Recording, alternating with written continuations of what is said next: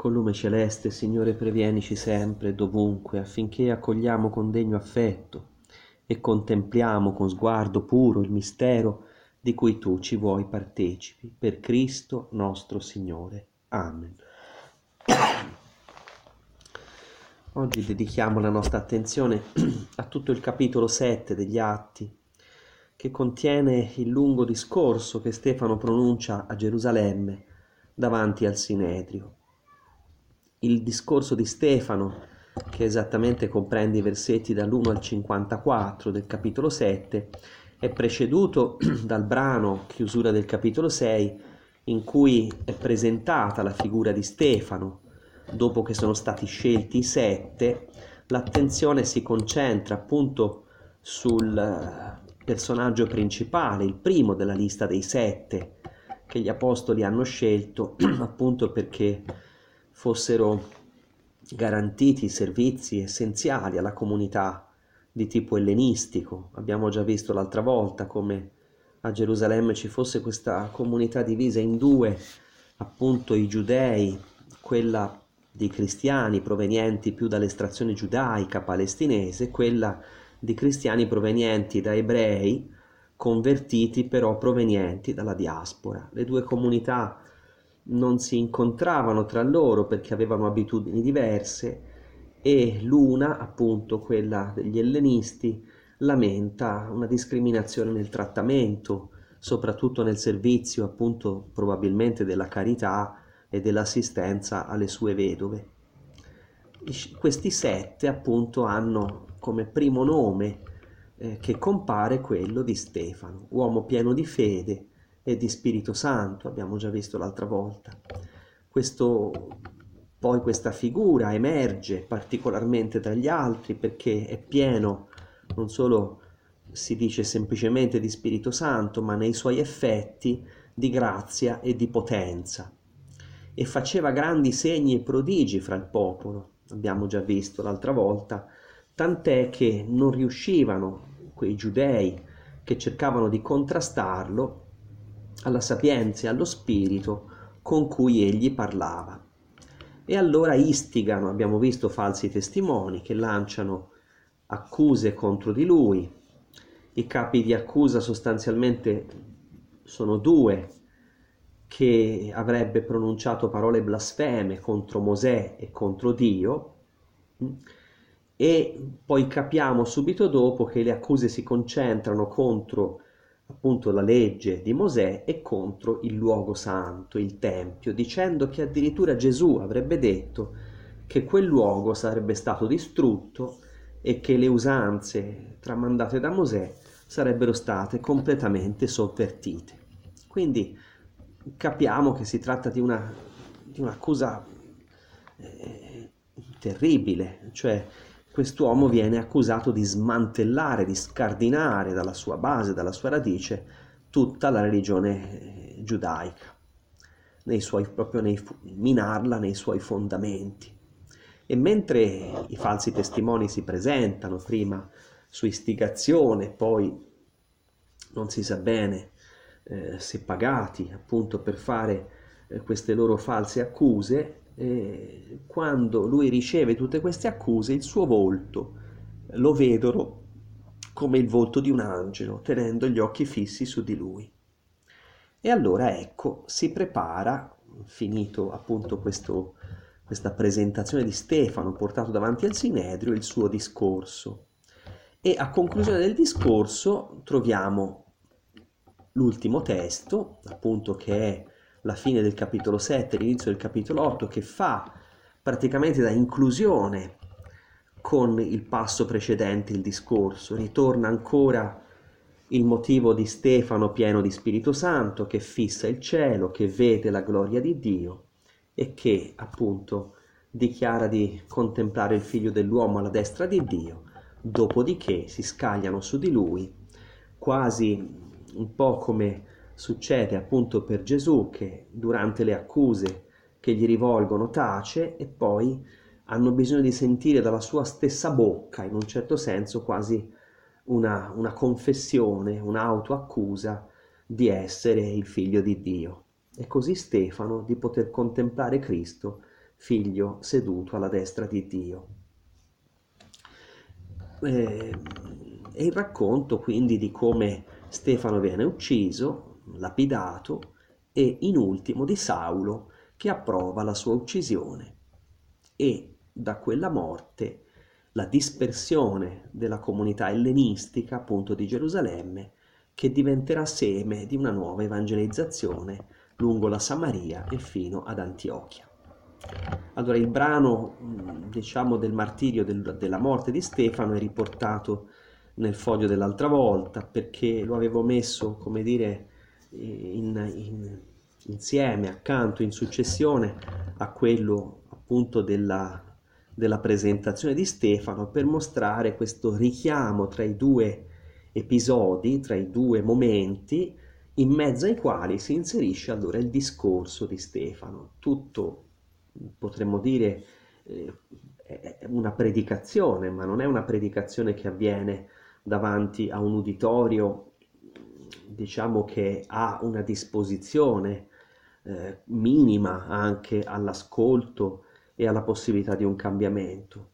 È un discorso, predicazione, testimonianza della sua fede che Stefano fa davanti a persone che sono talmente indurite e chiuse che appunto quel discorso non può sortire alcun effetto di conversione, ma è semplicemente la registrazione di una durezza di cuore che diventa appunto una condanna, un giudizio irreversibile.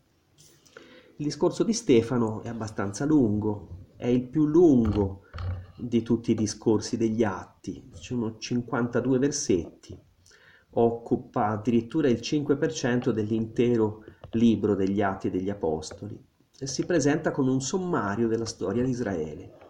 Stefano la ripercorre tutta, cominciando da Abramo, dai padri, poi Mosè, prima Giuseppe, i patriarchi, poi Mosè, fino ad arrivare appunto al Tempio e fino ad arrivare all'uccisione dei profeti a motivo del Tempio e della legge, eh, realtà eh, che tocca da vicino anche i suoi ascoltatori, che a motivo della legge e del Tempio stanno per uccidere un uomo di Dio, un profeta, come hanno fatto esattamente per il Cristo.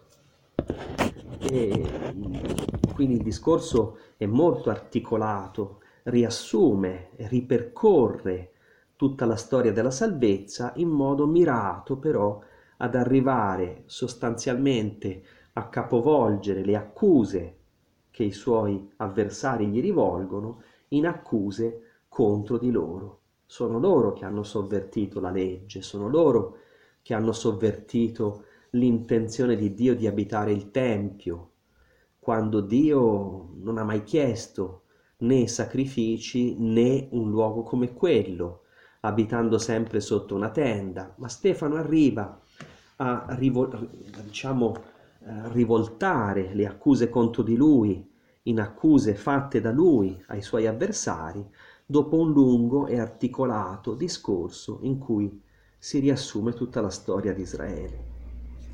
Io penso che il discorso meriti dapprima essere ripercorso proprio linearmente, così come è riportato nel libro degli Atti, una narrazione eh, fatta dallo stesso Stefano in prima persona e poi magari a conclusione poterlo rivedere un po' nella sua struttura e nel, nel suo funzionamento, potremmo dire anche retorico, per ottenere l'effetto appunto che Stefano voleva ottenere.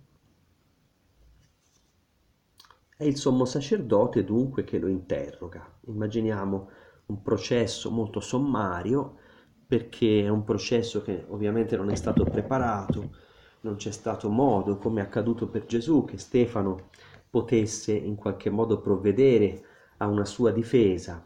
Mm, praticamente ci viene trascinato, si sono istruiti dei falsi testimoni che eh, propongono delle accuse e, e, e quindi Stefano, subendo appunto le accuse di questi avversari, è invitato ad, a un'autodifesa. Le cose, gli dice il sommo sacerdote, stanno proprio così, ma è solo uno contro tutti. non ha avvocati, non ha avuto il tempo neanche di provvedere in qualche modo a costruire, a preparare una propria difesa. Allora dalla domanda del sommo sacerdote, come stanno le cose, dunque giustificati rispetto a queste accuse, Stefano prende la parola. E ascoltiamo appunto già l'inizio, come interpella i suoi appunto accusatori, fratelli e padri, ascoltate. Fratelli e padri. Questa espressione di fratelli, di padri, che lui rivolge con una forma, direi, all'inizio di grande rispetto, di deferenza verso questi anziani di Israele, questa espressione di fratelli e di padri attraverserà tutto il suo discorso, riferita ovviamente ai padri nella fede, agli esponenti del popolo, al fatto anche che tra loro da fratelli hanno vissuto una fraternità controversa, che sono chiamati padri, ma che poi alla fine in quei figli che vengono chiamati padri nella generazione del deserto sono stati ribelli. E dunque questa espressione fratelli e padri rivolta all'uditorio lascia intendere alla luce del discorso successivo il senso di una paternità deviata, di una fraternità appunto ferita, eh, cosa che riguarda in quel momento proprio i suoi accusatori. Fratelli e padri, ascoltate. È un avvio conciliante. Il primo riferimento storico, la, il primo quadro narrativo che Stefano propone riguarda Abramo e i padri. La terra, la terra promessa ad Abramo, ma non realmente posseduta da lui, perché emerga qual è la vera promessa che Dio fa ad Abramo. Fratelli e padri, il Dio della gloria, mm, questa espressione rimanda poi alla fine del discorso, eh, dopo, quando Stefano vide la gloria di Dio, un'espressione proprio di inclusione. Eh, eh, vedremo poi nella conclusione. Il Dio della gloria apparve al nostro padre Abramo quando era in Mesopotamia. Mm? In realtà se leggiamo il riferimento che è il capitolo 12 del libro della Genesi, non troviamo eh, diciamo indicato specificamente che Dio appare. Dio in realtà non si mostra, ma chiama. Abramo, Abramo, eh, ricordiamo tutti il testo di Genesi 12, quindi è più una voce che non una visione. Ma qui la cosa si rilegge in senso teofanico e Stefano mette in evidenza come i luoghi della manifestazione di Dio, in tutto il discorso di Stefano, sono tutti fuori della terra di Israele. Dove è apparso Dio ad Abramo? In Mesopotamia, cioè addirittura a Ur dei Caldei. Nel racconto biblico non si sa bene, la prima chiamata, che non è ancora una manifestazione ma è una voce, eh, interpella Abramo a Ur, cioè nella piena Mesopotamia, nell'Iraq meridionale. Poi lo chiama di nuovo a Karran, nella, eh, diciamo, tra la Turchia e la Siria, eh, perché lui poi scenda finalmente nella terra di Canaan.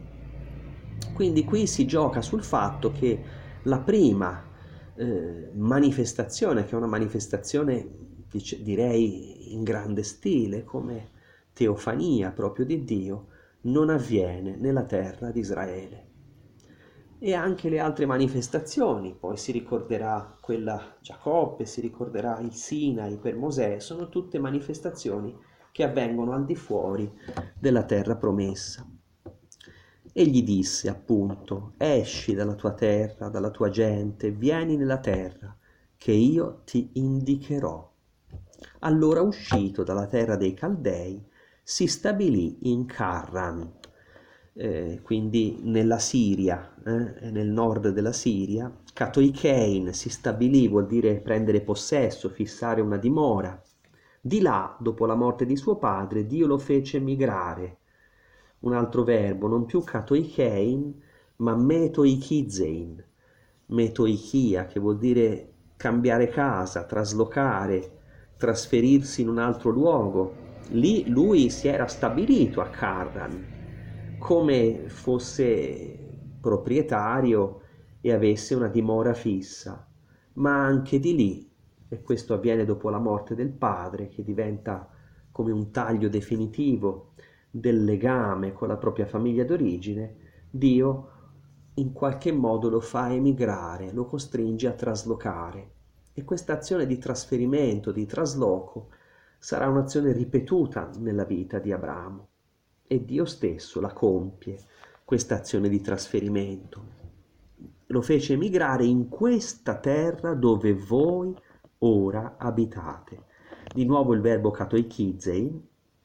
Qui Stefano, che aveva incominciato dicendo fratelli e padri, ascoltate, quindi con una sorta di di proclamazione di appartenenza a un noi comunitario dei propri fratelli e padri, qui invece questa terra dove voi ora abitate segna una presa di distanza. Stefano si proclama estraneo alla terra attualmente posseduta dai giudei, interlocutori che hanno distorto la promessa di Dio. E dice Stefano, in essa non gli diede alcuna proprietà, neppure quanto l'orma di un piede. È un'espressione del Deuteronomio per dire, insomma, niente, è soltanto un'abitazione provvisoria, di passaggio, senza essere proprietari. Sono gli stranieri che si accampano vicino alla città dove abita appunto la gente che ha fissa dimora e questi, come Abramo, che non hanno fissa dimora, hanno il possesso temporaneo di quella terra che occupano in attesa di andarsene. Però il Signore, sebbene non avesse figli, gli promise di darla, quella terra, in possesso a lui e alla sua discendenza dopo di lui. Un possesso che in Genesi 17 era indicato come eterno. Eh? te la darò in possesso perenne. Qui invece Stefano, mettendo questo aggettivo, vuole in qualche modo relativizzare, nel senso di una transitorietà, di una provvisorietà permanente. Poi Dio parlò così.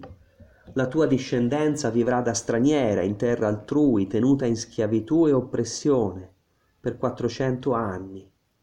Ma la nazione di cui saranno schiavi la giudicherò io. Mm? al capitolo 15 della Genesi fanno riferimento queste parole appunto rivolte ad Abramo e Dio disse e dopo ciò usciranno e mi adoreranno in questo luogo. Ora qui si cita con l'espressione mi adoreranno in questo luogo, si cita Esodo 3 e il luogo dove il luogo è tuttavia il Sinai, Stefano quindi si esprime con una voluta ambiguità rispetto al luogo nella cui prossimità egli parla, cioè il Tempio, restando evasivo anche sul riferimento della terra data ad Abramo. Quindi Dio disse che quella terra l'avrebbe data, ma non in possesso perenne, la terra di Israele, di Canaan, di cui loro, i suoi accusatori, si vantano di essere possessori. E poi dice mi adoreranno in questo luogo, lì c'è il Tempio ovviamente e il discorso di Stefano però riferendosi a Esodo 12 scivola diciamo sull'indicazione del Tempio per dire in fondo non è quello il luogo, il luogo è quello appunto dove Mosè incontrò Dio nel roveto. E ad Abramo il Signore diede l'alleanza della circoncisione un'alleanza strana da un certo punto di vista, perché Abramo, dopo la promessa, aveva tentato con mezzi propri di avere un figlio e l'aveva avuto dalla schiava, appunto Agar, il figlio Ismaele, ma il Signore gli fece capire che non era quello il figlio che lui e la discendenza che lui aveva promesso, ma un figlio nato da Sara. Ma Abramo disperava un po' ormai forse della possibilità di Sara di poter partorire. Ma allora Dio gli dà un'altra alleanza, un altro segno che è la circoncisione. Tagliare, appunto, diminuire eh, la propria, l'organo della potenza generativa, quasi a dire, ecco, la promessa non riposa sulla mia capacità o su quella di Sara, ma soltanto sulla fedeltà di Dio. E quando nasce Isacco, venne circonciso anche lui l'ottavo giorno, poi Isacco genera Giacobbe, Giacobbe i dodici patriarchi. Ovviamente Stefano qui abbrevia, omette molti elementi della storia di Abramo, per esempio l'incontro di Mamre, eh, di quell'angelo o angeli che vengono ospitati sotto la tenda, l'intercessione per Sodoma e Gomorra, il sacrificio di Isacco. Eh, non insiste neppure, come nella tradizione ebraica, sull'obbedienza di Abramo, sulla grande fede di Abramo, come per esempio farà la lettera agli ebrei, la lettera ai Galati ai Romani nel Nuovo Testamento. Abramo quindi qui per Stefano non è tanto il modello della fede o dell'obbedienza, ma è semplicemente il depositario di una promessa di Dio, il testimone dell'iniziativa e della fedeltà di Dio verso Israele. Quindi qui non è il personaggio Abramo come eroe di Israele, ma semplicemente come destinatario di una benevolenza di Dio che manterrà appunto la parola che gli ha dato. Ma già si capisce nella vicenda di Abramo che eh, la terra e la discendenza che il Signore promettono non sono quelle che Abramo pensava e giudicava dal suo punto di vista, cioè una terra fisica, la terra di Canaan, e una discendenza, qualunque essa fosse, come quella che poteva derivargli da Israele, ma un'altra discendenza e una terra che non coincideva con quella appunto di cui poi gli ebrei eh, si sarebbero vantati e avrebbero preteso di averne il possesso. E così la storia prosegue con un'altra mm, ricca pagina e Stefano passa appunto a Giuseppe. Il brano appunto che racconta di Giuseppe e dei suoi fratelli eh, rappresenta, come dire, ste, eh, Abramo proviene da Ur dei Caldei, la Mesopotamia, Carran, poi attraversa questa terra, ma non la possiede. E poi con Giuseppe e i suoi fratelli l'attrattiva dell'Egitto risucchia tutto il popolo di Israele nella terra del sud, nell'altro grande impero, e quindi ancora in una terra straniera. Il riferimento ovviamente di tutta questa sezione sono i capitoli dal 37 al 50 del libro della Genesi, dove però il narratore Stefano cambia un po' strategia, non cita più eh, quasi letteralmente delle scritture, ma riassume eh, con ampi cenni la vicenda narrata appunto nel libro della Genesi. La vicenda di Giuseppe comincia con la gelosia dei patriarchi zelò, dice, erano pieni di zelo, che in questo caso significa invidia, gelosia, di Giuseppe, i suoi fratelli, vedete, i padri, i padri, il fratello, fratelli e padri aveva cominciato il discorso Stefano, ma fratelli e padri vuol dire una vicenda seminata anche di gelosia, di vendette personali, che appunto in Giuseppe trovano il loro punto di espressione qui. Lo vendettero perché fosse condotto in Egitto. Non si insiste qui sulla cattiveria dei fratelli. Eh, avrebbe potuto, diciamo, aggettivarli in termini molto duri. Si insiste sul fatto che c'è l'iniziativa provvidente di Dio. Come di là non insiste sulla bontà di Abramo, sui suoi meriti, o sulla bontà di Giuseppe in questo caso, così non insiste nemmeno sulla cattiveria dei fratelli. Dio era con lui, Dio lo liberò da tutte le tribolazioni.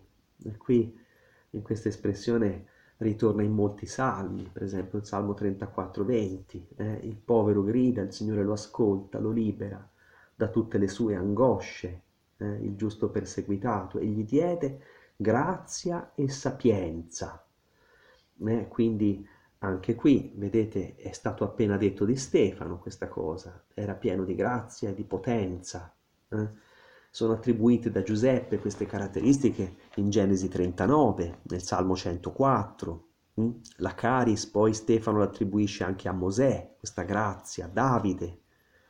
Stefano è dotato di entrambe nella descrizione precedente, il discorso. Ecco, davanti al faraone re d'Egitto, lui quindi ottiene di porsi con, con sapienza, con una sapienza che si segnala fino a essere nominato governatore dell'Egitto e di tutta la sua casa. Pensate che qui l'Egitto è nominato 13 volte in questo capitolo 7 degli Atti e Stefano ne presenta un'immagine tutto sommato positiva.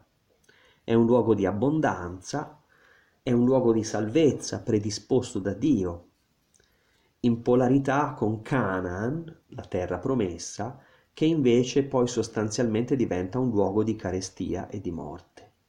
L'Egitto il luogo di salvezza dei patriarchi. Quindi Stefano sposta tutta l'attenzione dalla terra promessa alle terre circostanti sostanzialmente, alle terre della diaspora, eh, rispetto agli avversari del giudaismo palestinese, tutto sommato, eh, e, e, e a favore di quella parte ellenistica a cui lui appartiene, ma la salvezza non si identifica con quella terra. Su tutto l'Egitto, su Canaan, vennero carestia, eh, si usa qui la parola limos, eh, eh, che richiama appunto Genesi 41, 42, una grande tribolazione, viene chiamata Tlipsis megale, e i nostri padri non trovavano da mangiare. Mm? Cortasma, eh? non trovare da mangiare, non trovavano cortasma che, che è sostanzialmente il cibo anche delle bestie, eh? non, non trovarono né paglia né fieno sostanzialmente, come dire si sarebbero anche accontentati. Giacobbe, avendo udito che in Egitto c'era il cibo, vi inviò i nostri padri una prima volta. La seconda volta Giuseppe si fece riconoscere dai suoi fratelli e così fu nota al faraone la stirpe di Giuseppe. Notate che solo il riconoscimento dei fratelli rende Giuseppe riconoscibile al faraone come ebreo. Giuseppe mm, pare qui dal discorso di Stefano non avrebbe detto niente della sua origine al faraone finché appunto identificato come fratello di quel gruppo giudaico, ebraico, appunto proveniente da Canaan, anche la sua vera identità sarebbe venuta fuori. Allora Giuseppe mandò a chiamare suo padre Giacobbe, la sua parentela, 75 persone. Si riassumono questi capitoli 42, 43, 7 della Genesi in poche parole. Giacobbe scese in Egitto, poi egli morì, come anche i nostri padri, furono trasportati a Sichem e deposti nel sepolcro che Abramo aveva acquistato pagando in denaro dai figli di Emor a Sichem. Ora qui sul sepolcro dei patriarchi c'è una doppia tradizione. Se leggiamo Genesi 23, Abramo compra il terreno per seppellire la moglie, ma questo terreno non è a Sichem, in Samaria, è a Hebron, nella grotta di Macpela, sul terreno di Mamre, e quindi è diciamo nella zona di Gerusalemme, per dire così, no? E quindi sarebbe la terra vera e propria, la Samaria era la terra, potremmo dire poi eretica, eh, sostanzialmente, dove però un'altra tradizione, quella del libro di Giosuè, dice che le ossa di Giuseppe, che viene portato dall'Egitto in Canaan, eh, imbalsamato, eccetera, solo 400 anni dopo, quindi al tempo della conquista di Giosuè, eh, sarebbe invece eh, stato sepolto in Samaria. Quindi pozzo di Giacobbe, ricordiamo la zona della Samaritana, Giuseppe sarebbe stato seppellito lì. Ma Stefano, riassumendo in modo, diciamo, approssimativo, ma con una finalità anche, con un'intenzionalità, sostanzialmente dice che la tomba dei padri è in Samaria.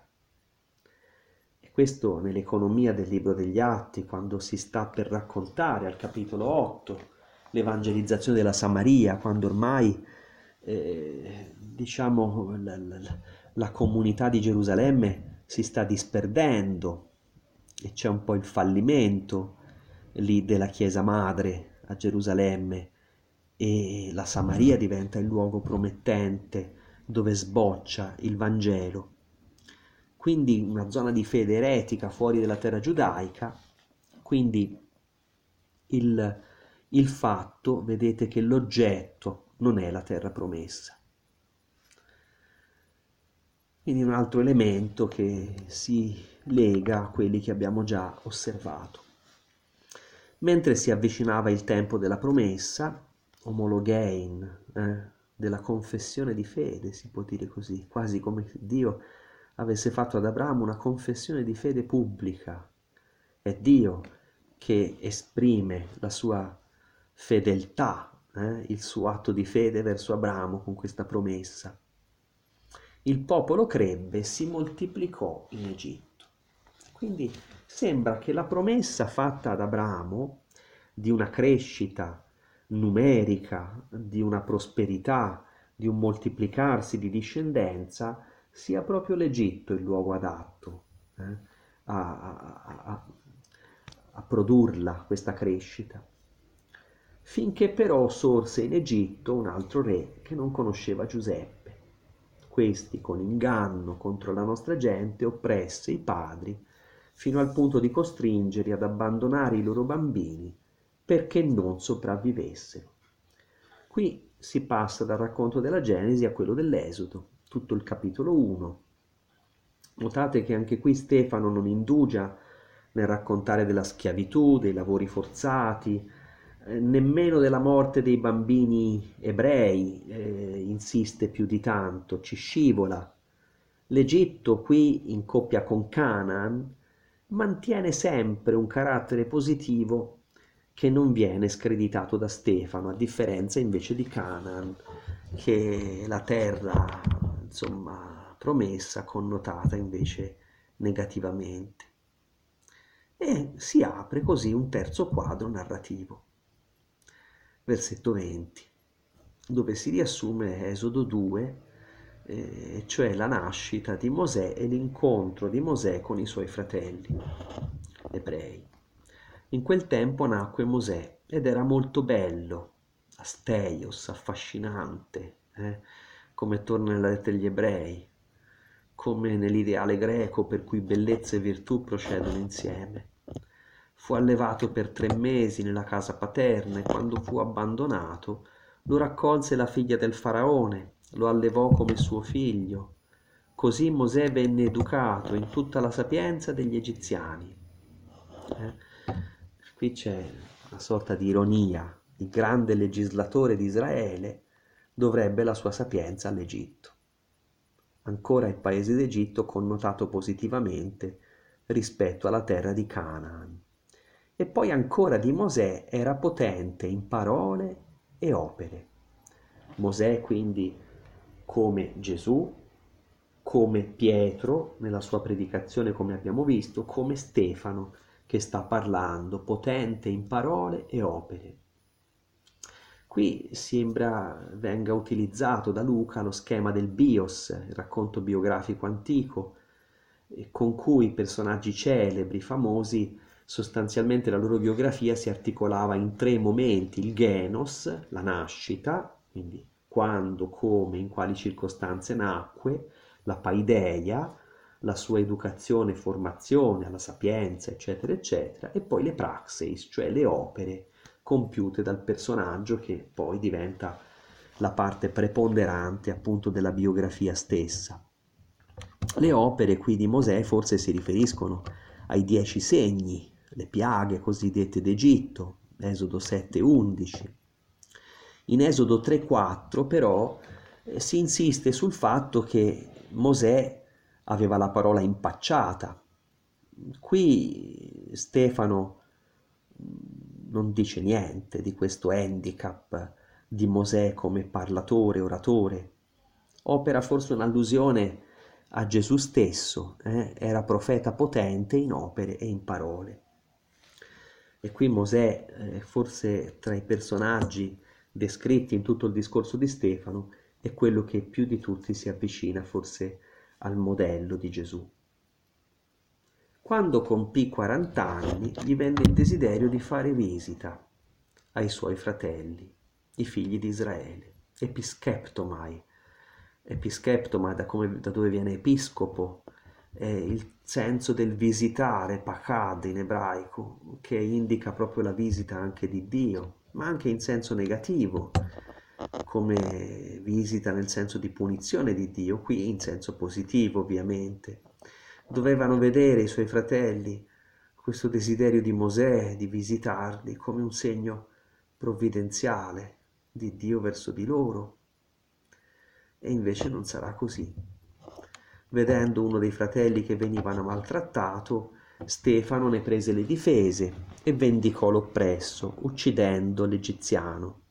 Egli pensava che i suoi fratelli avrebbero compreso che Dio dava loro salvezza per mezzo suo ma essi non compresero. Siuniemi non ebbero intelligenza. Ciò che in Israele è mancato anche nei riguardi di Gesù. Atti 13, 3, 13.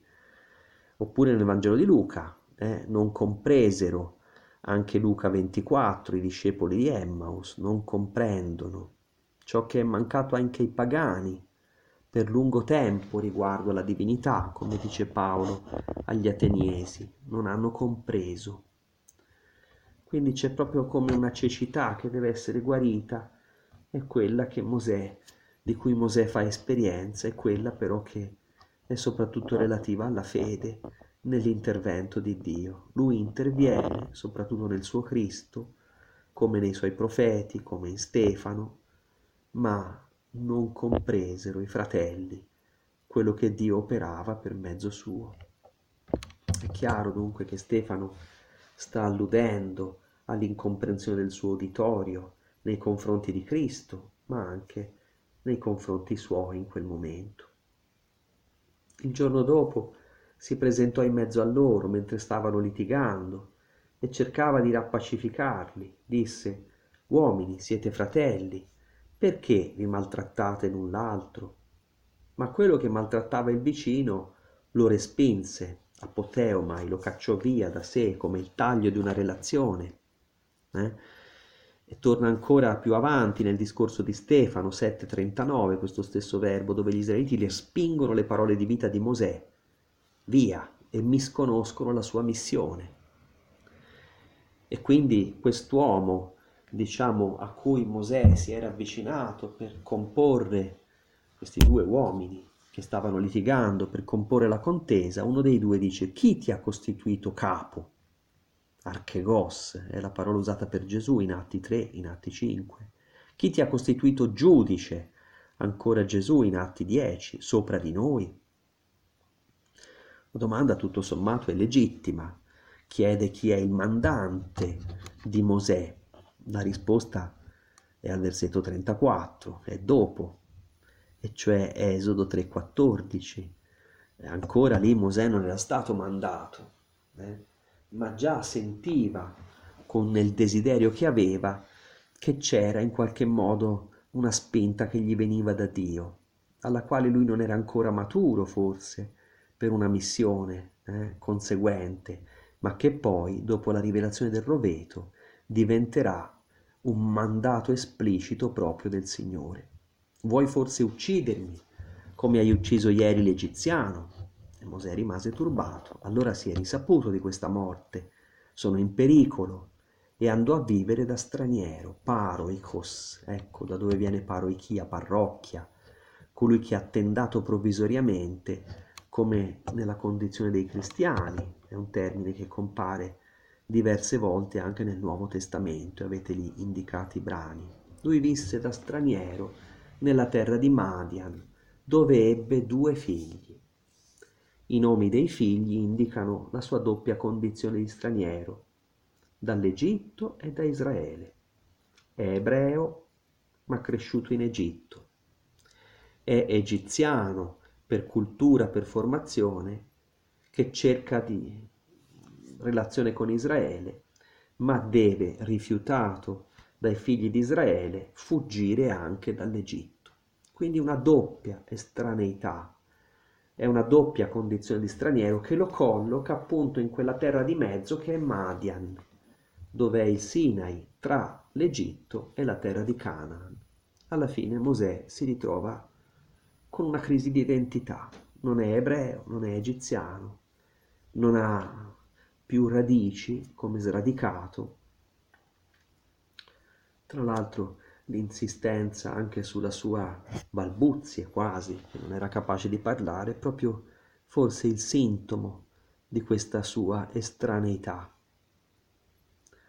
Allora, vedete che Stefano lega la fuga di Mosè non tanto alla paura di una ritorsione dell'Egitto, quanto piuttosto al respingimento da parte dei fratelli ebrei. Mm? Vuoi uccidermi come hai ucciso l'egiziano? A queste parole fuggì e andò a vivere da straniero. Non dice perché aveva paura dell'Egitto e della sua ritorsione, che pure è una motivazione reale, ma come conseguenza al suo vivere da straniero della opposizione del rifiuto da parte dei suoi fratelli. E così eh, si apre l'episodio probabilmente centrale di tutto il discorso. Eh, mi soffermo un pochino su questo, poi eh, interrompo brevemente per riprendere, eh, poi per non fare una, una registrazione troppo lunga. La Terra Santa, dunque, la Terra Santa che è il roveto, che è il luogo dell'Oreb, del Sinai, dove poi 40 anni dopo Mosè porterà il popolo, eh, no 40 anni dopo, dopo l'uscita dall'Egitto per ricevere il dono della legge. Gli apparve dunque nel deserto del monte Sinai un angelo. Luca qui introduce nelle parole di Stefano, la mediazione angelica. In realtà questa mediazione non c'è nel racconto del roveto. Mosè intende direttamente la voce che viene dal fuoco del roveto. Qui addirittura Dio si nasconde ancor più eh, perché emerga la relazione con l'uomo attraverso la parola. È nella parola, non tanto nella fiamma, non tanto in un segno visibile, ma è nella parola che Dio si comunica, quindi ecco il riferimento all'angelo mh, hm, che sta in mezzo alla fiamma di un roveto. E l'allusione è quella, potremmo dire, agli effetti di questa parola angelica, che è la parola di Dio, che è capace di riscaldare, che è capace di illuminare, che dà vita, eh? è come il fuoco ma che al contrario del fuoco non distrugge eh, proprio il roveto nel quale si è appunto diva- nel quale è divampato, ma lo fa ancor più eh, risplendere e vivere. E quindi dice in qualche modo come Dio si avvicina all'uomo, non per distruggerlo, ma per dare vita, che è luce, calore, che proviene dalle sue parole. Mosè rimase stupito di questa visione e mentre si avvicinava per vedere meglio, venne la voce del Signore. Ed ecco quindi le parole che tornano come citazione di Esodo 3, 6. Io sono il Dio dei tuoi padri, il Dio di Abramo, di Isacco, di Giacobbe. Tutto tremante Mosè non osava guardare. Questa bella frase viene ripresa nel Vangelo di Luca quando, interrogato Gesù dai Sadducei riguardo alla risurrezione, eh, porta la riflessione su questa frase, sull'episodio del roveto. Mm? Se Dio è il Dio di Abramo, di Isacco e di Giacobbe, Abramo, Isacco e Giacobbe sono viventi, non morti. Tutto tremante, Mosè non osava guardare. Allora il Signore gli disse, togliti i sandali dai piedi, perché il luogo in cui stai è terra santa. Esodo 3:5. Allora la terra santa, qui, il luogo scelto da Dio, il luogo, in questo luogo verrete ad adorare, non è il Tempio, non è la terra di Canaan, non è Gerusalemme, ma è dove Dio si è manifestato, anche nell'asprezza del deserto. Ho visto i maltrattamenti fatti al mio popolo in Egitto, ho udito il loro gemito, sono sceso a liberarli, ora vieni, ti mando in Egitto. E l'espressione ho udito il grido, il gemito, eh, è proprio nel libro dell'Esodo. Eh? Dio si commuove, si piega al grido del povero, come ascoltiamo tante volte, preghiamo nei salmi. Ancora qui si vede la libertà di Stefano nel citare la scrittura, facendo emergere solo alcuni tratti rispetto ad altri in funzione di un parallelismo cristologico. Per esempio qui non si fa alcun cenno all'esitazione di Mosè, né al suo impaccio con la parola. Mosè che dice non so parlare, non riesco, eccetera, fa di tutto in Esodo 3-4 per tirarsi indietro rispetto a quella missione che Dio gli affida. Qui si evidenziano solo i suoi tratti positivi.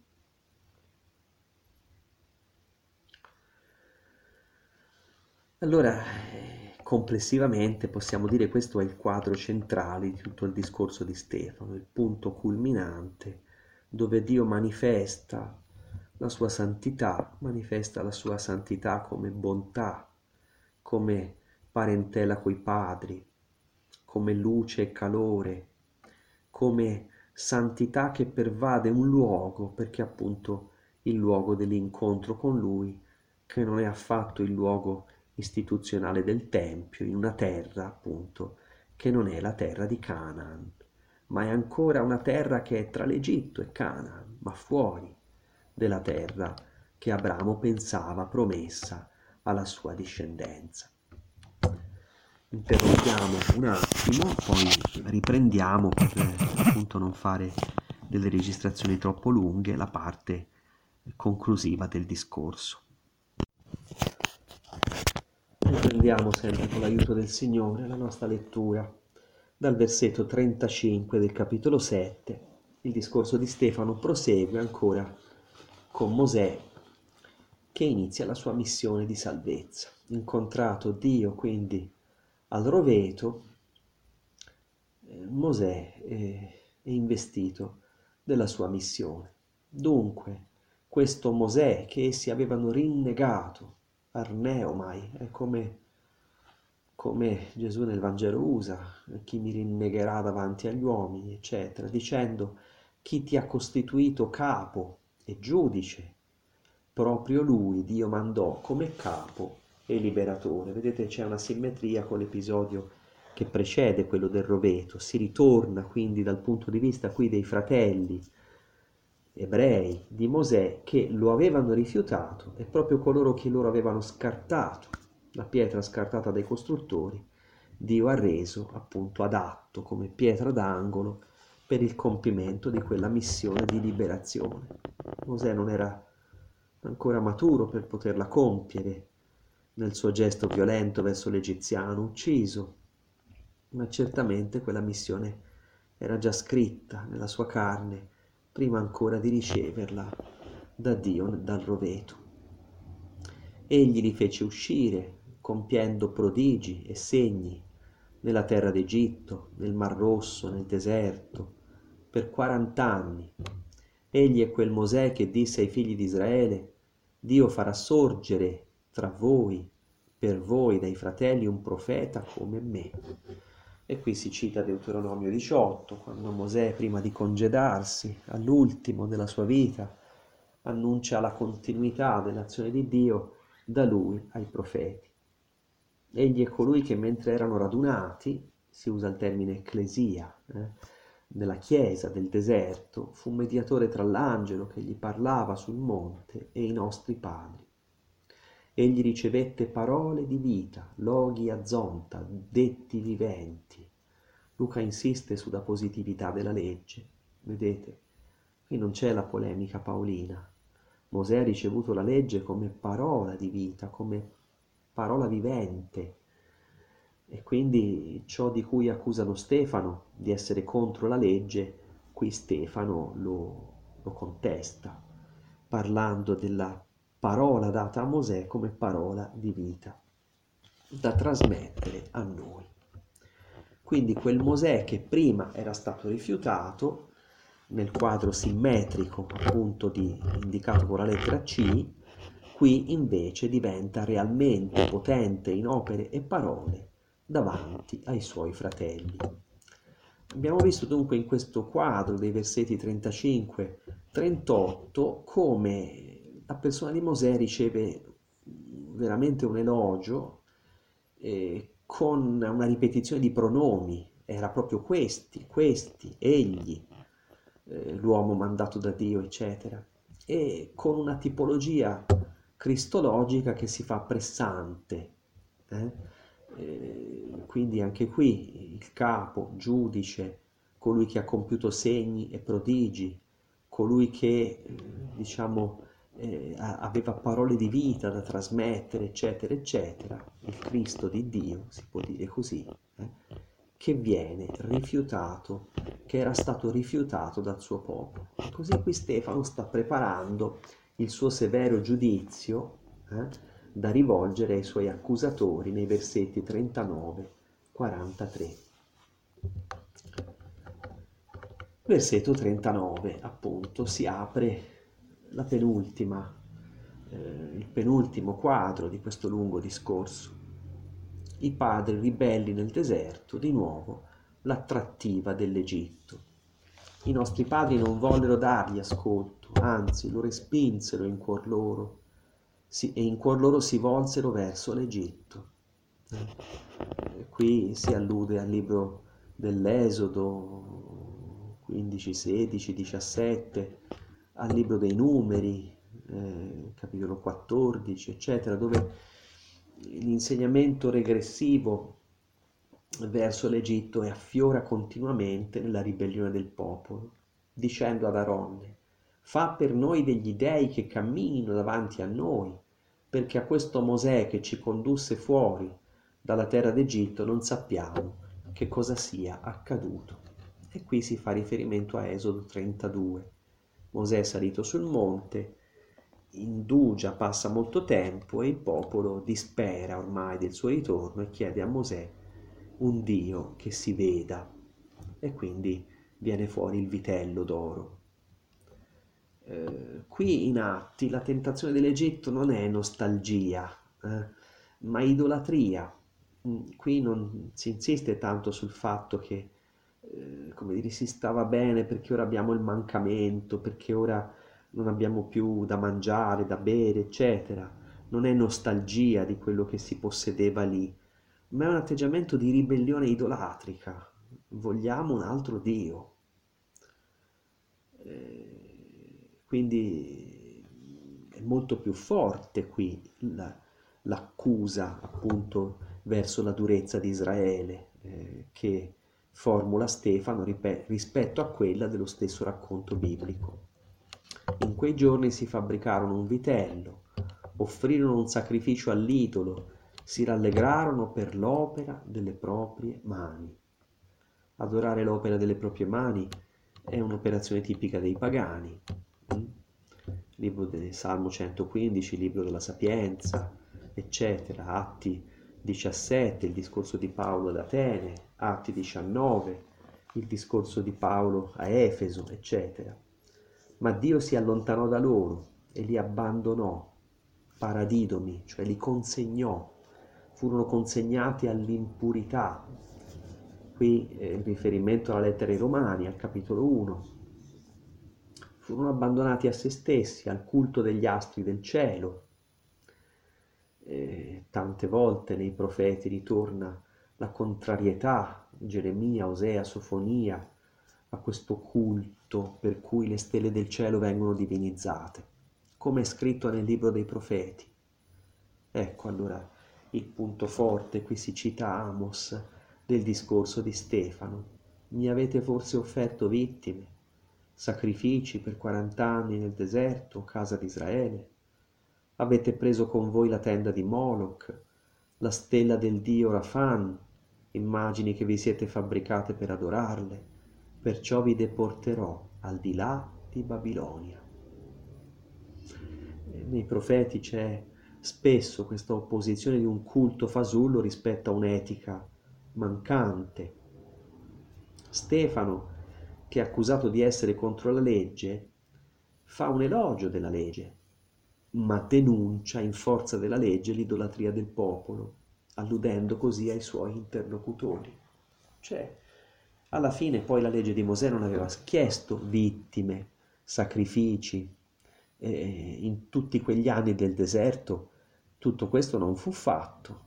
Il culto fu regolamentato dopo, con la costruzione del Tempio.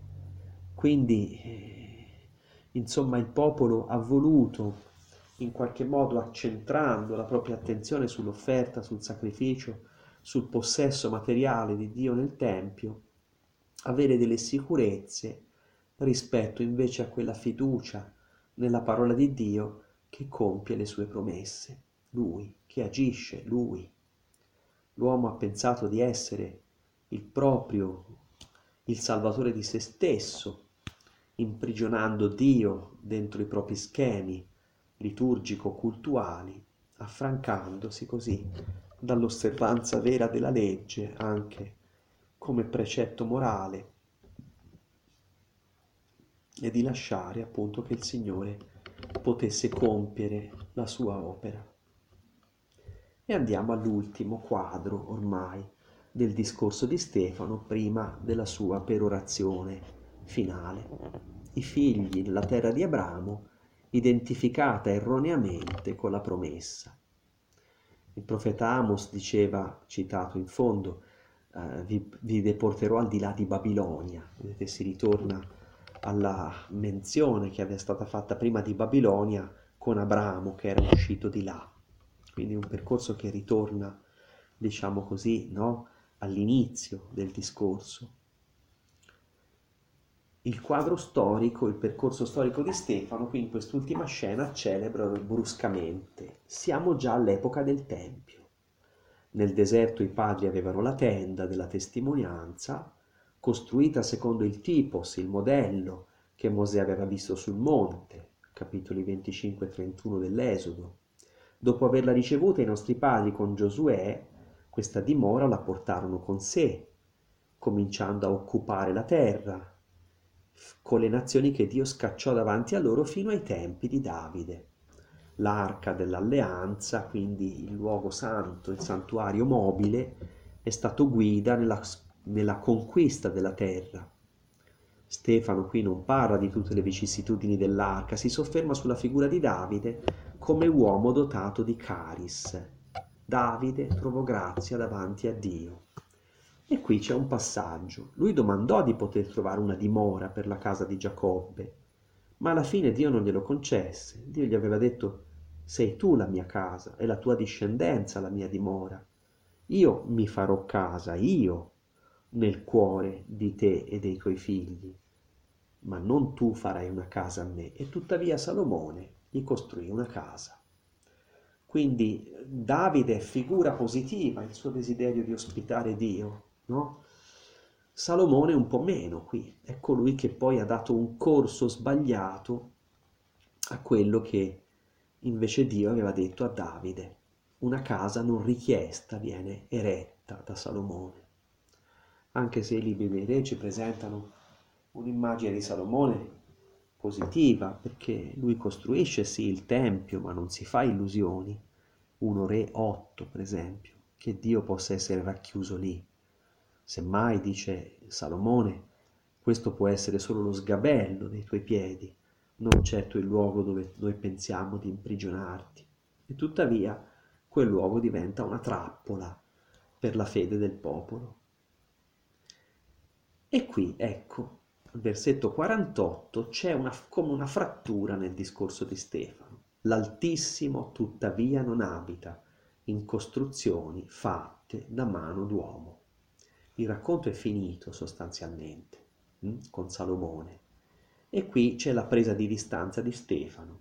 Costruzioni fatte da mano d'uomo, allusione velata ancora al vitello, come dice il profeta, il cielo è il mio trono, la terra lo sgabello dei miei piedi.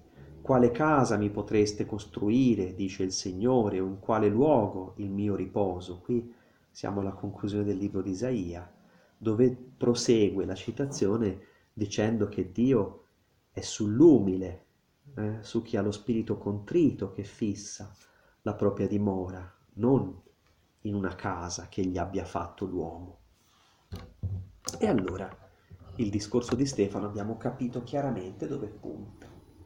I padri, fratelli e padri, aveva detto iniziando il suo discorso davanti al Sinedrio, quei padri che si sono dimostrati gelosi tra loro, non accogliendosi come fratelli, pensiamo a Giuseppe, pensiamo a Mosè rifiutato dai suoi fratelli ebrei, quei padri che nel deserto sono stati ribelli e che hanno portato al culmine la loro ribellione presumendo in qualche modo di avere Dio in proprio potere per mezzo del Tempio, ecco, questi padri ora sono l'oggetto, questi padri antichi, ma anche nuovi, anche interlocutori presenti di Stefano, che li associa appunto alla ribellione dei padri di Israele, eh, sono l'oggetto ormai, i destinatari della perorazione conclusiva di Stefano. La perorazione finale, in genere, secondo i canoni della retorica antica, vede l'oratore concentrare la forza persuasiva delle sue affermazioni in un'ultima interpellanza agli ascoltatori, nella quale domina il pathos. E quindi qui arriva, come dire, il discorso diretto, dove appunto compare, vedete, ripetutamente il voi, voi, voi. E quindi non c'è più una storia che si racconta, ma il racconto storico arriva fino a al presente, a compiersi nel presente, si compirà esattamente con la morte di Stefano.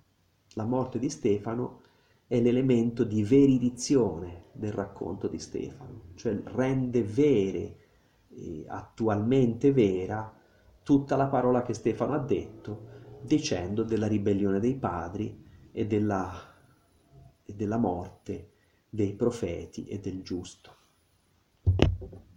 testardi, li chiama, sclerotracheloi, cioè gente dal, dal collo duro, dura cervice il termine che ritorna, diciamo per il popolo nel deserto, avete lì riportati i testi. Anche nel Nuovo Testamento ritorna questa radice in Marco, in Matteo, in modo simile forse anche in Luca con i discepoli di Emmaus, sciocchi, lenti di cuore a credere, ma con un'altra espressione poi li chiama incirconcisi, aperitmetoi, che non sono stati tagliati intorno, e cioè che alla fine eh, se hanno la circoncisione della carne, non l'hanno nel cuore, non si sono lasciati aprire, diminuire il proprio cuore arrogante perché faccia posto alla parola di Dio. Eh? Soprattutto della circoncisione del cuore parla il Deuteronomio e moltissimo il profeta Geremia. Voi non siete circoncisi nel cuore e nelle orecchie, non c'è stato quel taglio che ha fatto entrare in voi la parola. Voi, eh, espressione eh, ripetuta, no? che è come un appellativo con il tono dell'invettiva. Voi opponete resistenza sempre allo Spirito Santo, antipiptein, opporsi, resistere. Come i vostri padri, così anche voi alla tipologia positiva dei patriarchi, eh, Abramo, Isacco, eh, eh, Mosè, succede quella negativa dei padri. I padri in questo caso non sono Abramo, Isacco e Giacobbe, sono il popolo nel deserto. Vostri padri, non miei, dice Stefano. Vostri padri perché popolo infedele che non ha creduto a Mosè e ai profeti. Allora qui vedete come eh, l'inclusione tra l'avvio del discorso e la perorazione conclusiva. Qui l'appellativo fratelli e padri, con cui Stefano ha aperto il discorso nella comunanza di un riconoscimento, di una comune paternità, ecco, proprio questo appellativo fratelli e padri si rivela alla fine come brutale presa di distanza dalle stesse radici. Qui si parla dei vostri padri, i ribelli. Quale dei profeti, vostri padri, non hanno perseguitato? Qui avete una serie di testi. Per Luca la parola dei profeti proviene dallo Spirito Santo. Voi ponete resistenza allo Spirito Santo perché i vostri padri hanno perseguitato i profeti. Opporsi ai profeti e resistere allo Spirito. Avete alcuni testi a riguardo dell'opera di Luca. Essi uccisero i padri, quelli che preannunciavano la venuta del giusto, del quale voi ora siete diventati traditori e uccisori. Il giusto è Gesù, ma qui l'elemento di denuncia per l'uccisione del giusto si sta compiendo nella carne di Stefano, che è immagine perfetta di Gesù e che rende vero il suo motivo di accusa contro quegli interlocutori. L'invettiva di Stefano si conclude quindi con una condanna. La cosa forse che ci lascia stupiti di questo lungo discorso confrontandolo con i discorsi di Pietro dopo la Pentecoste e poi dopo la guarigione dello storpio. Eh, sono tutti, entrambi discorsi che approdano a un appello alla conversione, sono discorsi cherigmatici dove l'annuncio della Pasqua di Gesù, di cui loro sono responsabili, procurando la morte, ma che Dio ha risuscitato dai morti per la loro salvezza, appunto il discorso di Pietro è un discorso aperto alla conversione, che spinge alla conversione, al battesimo, al cambiamento di vita, quindi un discorso di speranza. Stupisce che invece il discorso di Stefano non ha questa apertura. C'è come un abbozzo cherigmatico, si dice del giusto, di cui sono diventati traditori e uccisori, ma qui Stefano non approda alla risurrezione, alla proclamazione della risurrezione ormai la durezza di cuore è tale e, e la chiusura di orecchie dei suoi interlocutori incirconcisi nel cuore delle orecchie da non lasciare possibilità per una buona notizia. Eh, impariamo, come altre volte nel Vangelo di Luca, che il Vangelo non è sempre buona notizia, c'è un cherigma che tende a essere rifiutato e si trasforma in condanna. Già Luca, aprendo il suo Vangelo con Zaccaria al Tempio e le due visioni, Zaccaria e Maria, le due manifestazioni angeliche, le due chiamate, le due promesse, mostra come in un caso la parola dell'angelo di Dio è rifiutata nell'altro caso è accolta. Quindi come questa parola non è sempre buona notizia comunque vada, ma lo è eh, in relazione al cuore dell'uomo. Voi, dice, che avete ricevuto la legge mediante ordini dati dagli angeli e non l'avete osservata. Il verbo fiulassein ha un significato duplice, osservare, ma anche preservare, custodire, cioè proteggere qualcosa perché non ci venga portato via.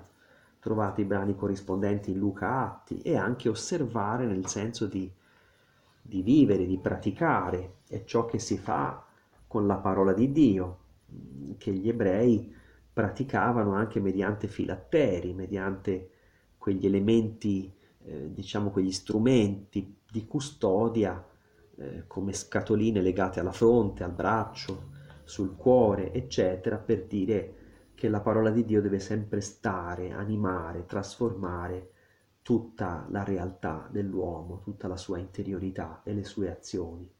Voi non l'avete custodita questa parola, non l'avete tenuta in voi, nel cuore, nella vita, non ha trasformato la vostra vita. Allora l'accusa di essere contro Mosè, contro la legge, contro il Tempio, rivolta all'inizio a Stefano, Stefano alla fine, nella perorazione, la rivolge contro gli stessi accusatori. All'udire queste cose erano furibondi in cuor loro e digrignavano i denti contro Stefano.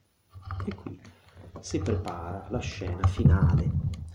Ma prima di poterla accennare, ora l'ultimo quadro che la fine del capitolo 7, inizio del capitolo 8, conviene riprendere alcune cose del discorso e rileggerlo un po' trasversalmente.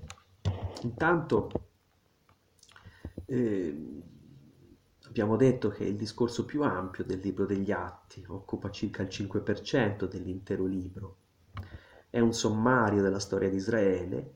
Anche Paolo ad Antiochia di Pisidia, al capitolo 13 degli Atti, farà un discorso del genere, ma con una successione diversa. Esodo, dirà Paolo, giudici, Saul, Davide, Gesù.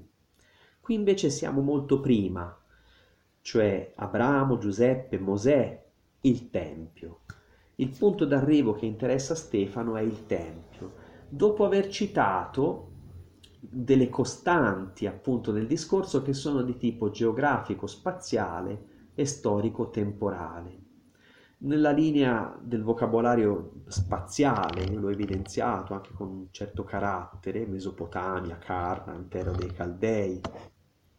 Il vocabolario spaziale, come abbiamo già un pochino visto, tocca la Mesopotamia, Carran, la Siria, l'Egitto, la terra di Canaan, poi la Samaria, Madian, il Sinai, il Mar Rosso, Babilonia. La terra di Canaan, o terra promessa ad Abramo, diventa marginale e tutte le grandi manifestazioni di Dio ad Abramo con l'alleanza, con le promesse, a Mosè, eccetera, sono tutte fuori della terra di Canaan. Quindi c'è una strategia, diciamo, nei riferimenti geografici che è di contestazione dall'intendere materialmente la promessa ad Abramo come concentrata sulla terra di Canaan, su Gerusalemme e dunque sul Tempio. Stefano smonta nel suo discorso questa convinzione. Poi c'è un vocabolario storico legato al compimento della promessa. Quindi l'alleanza che va soggetta a una serie di crisi successive, quella con Abramo, Giuseppe, i fratelli, Mosè, l'Esodo, il vitello d'oro. La, pre- la promessa si mantiene si presenta in movimento, se ne evidenzia la comprensione distorta dai padri, dove la promessa di Dio diventa pretesa di possesso di Dio stesso, hm, nella terra, nel Tempio, in un'azione idolatrica. La corruzione delle promesse di Dio è l'idolatria. La, il mantenere vive le promesse di Dio è la disponibilità a che Lui compia la sua opera. Abbiamo poi in questo discorso una cristologia, eh? certamente non è un discorso cherigmatico come quello di, di quelli di Pietro, ma c'è una cristologia velata in senso tipologico.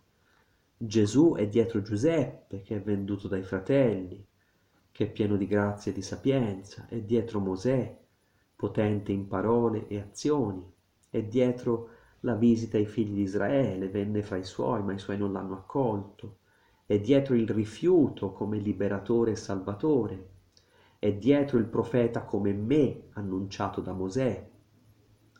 La sua allusione diventa più insistente con la menzione dei profeti assassinati, sino alla venuta del giusto da loro ucciso. Stefano, quindi, Luca, preferisce pervadere cristologicamente tutta la sua rilettura della storia di Israele, perché gli interlocutori giungano a comprendere solo attraverso un atto complessivo di interpretazione delle scritture e non un'accusa lanciata direttamente.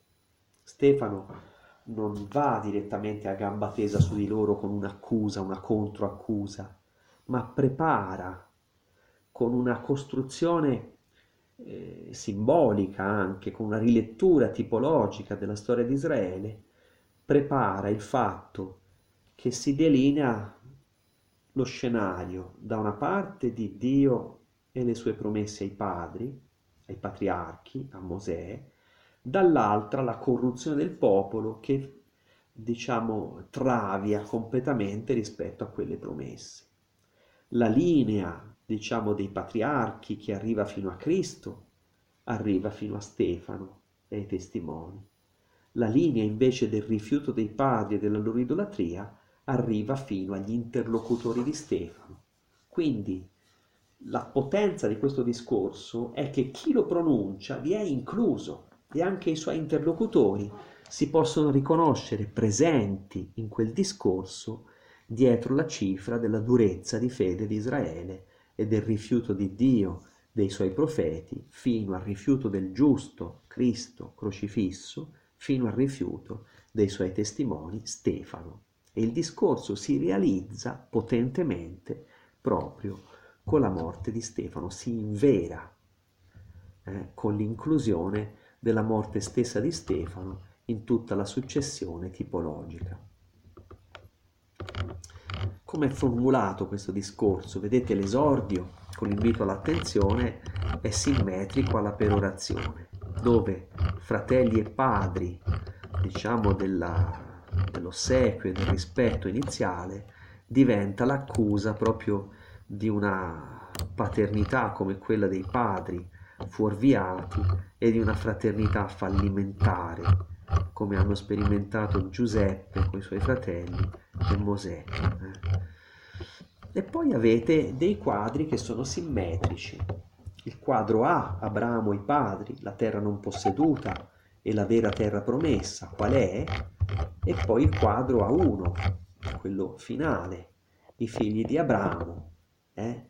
i figli che tornano nella terra di Abramo, identificata erroneamente con la terra promessa, dove però diventano possessori costruendo il Tempio, mentre Abramo non lo è stato. E poi avete i quadri segnati con la lettera B, Giuseppe, attratto nella sfera dell'Egitto per il rifiuto dei fratelli e tutto il popolo attratto in Egitto che diventa un luogo di prova, ma anche di salvezza, e quella potente, attrattiva che i padri nel deserto ribelli sentono verso l'Egitto, volgendosi in cuor loro al passato e fabbricandosi l'idolo. E l'idolo diventa la cifra del Tempio. E poi, appunto, i due quadri della nascita e della crescita di Mosè, profeta potente, va dai fratelli che non lo riconoscono e lo rifiutano, poi torna dai fratelli, quadro C1, come mandato da Dio potente in opere e in parole. E capiamo che probabilmente il punto centrale di questo discorso è una terra santa, che è l'incontro di Mosè con Dio dalla voce del roveto, dove appunto Mosè eh, si lascia dalla fiamma di fuoco attrarre e si lascia incontrare da questa voce che lo spinge verso il popolo schiavo, dal Dio che è riconoscibile come il Dio dei padri, come il Dio di quella promessa, come il Dio che ha amato Abramo, Isacco, Giacobbe, come il Dio che vuole riconoscersi non a partire semplicemente da un luogo, da una terra, da un culto, ma da una relazione da una relazione che è di fiducia nella sua capacità di compiere le sue promesse.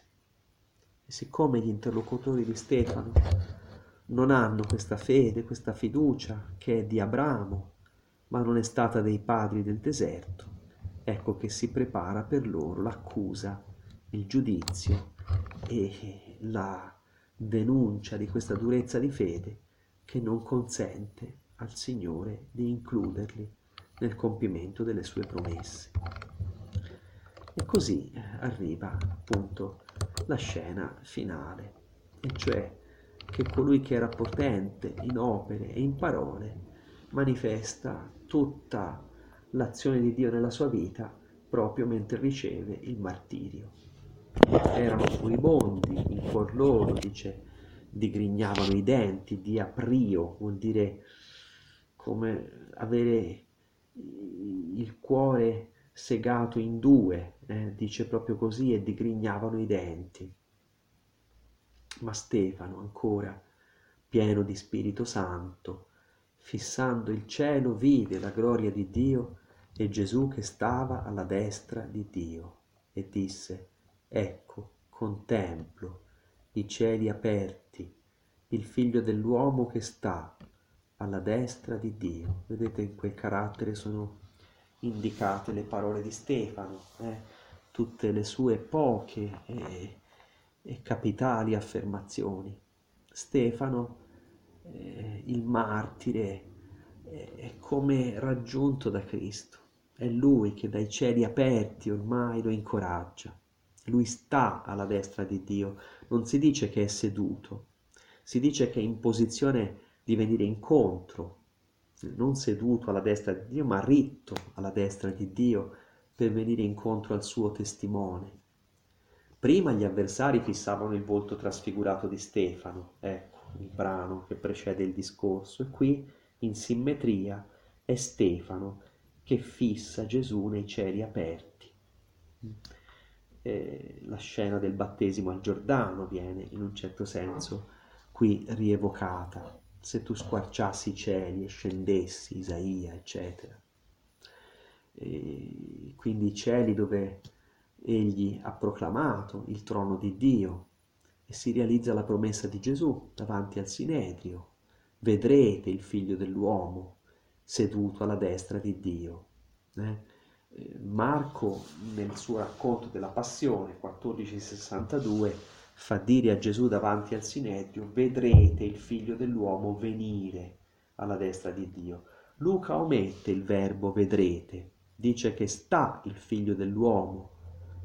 Eh, già eh, diciamo in Luca 22,69 al racconto della passione, dice che il figlio dell'uomo sta in piedi, non seduto in trono, in posizione di ritorno, di soccorso al testimone, ma il verbo vedere eh, è riservato al testimone, non agli accusatori di Gesù. Vedrete il figlio dell'uomo venire, lo vedono venire i suoi amici nell'ora della prova a soccorso misericordioso della loro condizione colui che la nube nascose all'inizio del libro degli Atti. Perché state a guardare il cielo? Lui tornerà così. Ecco, colui che la nube nasconde al momento dell'ascensione si fa vedere accanto ai suoi martiri. Allora ecco, all'udire che Gesù è in piedi alla destra di Dio, dai cieli aperti, gridano a gran voce, si turano gli orecchi, è l'espressione di chi non vuole ascoltare, si tappa gli orecchi e ad alta voce grida per soffocare la voce di chi parla, e quindi una scena di violenza di massa eh, che ormai non lascia più al testimone di poter parlare, si scagliano tutti insieme. Qui c'è il verbo, il, la, diciamo, l'avverbio homothumadon, cioè con uno stesso animo, unanimità. È l'unanimità di cui aveva detto prima della comunità cristiana, erano un cuore solo, un'anima sola. Qui è l'unanimità perversa degli empi. Anche gli empi hanno un'unanimità, cioè concordano nel fare il male.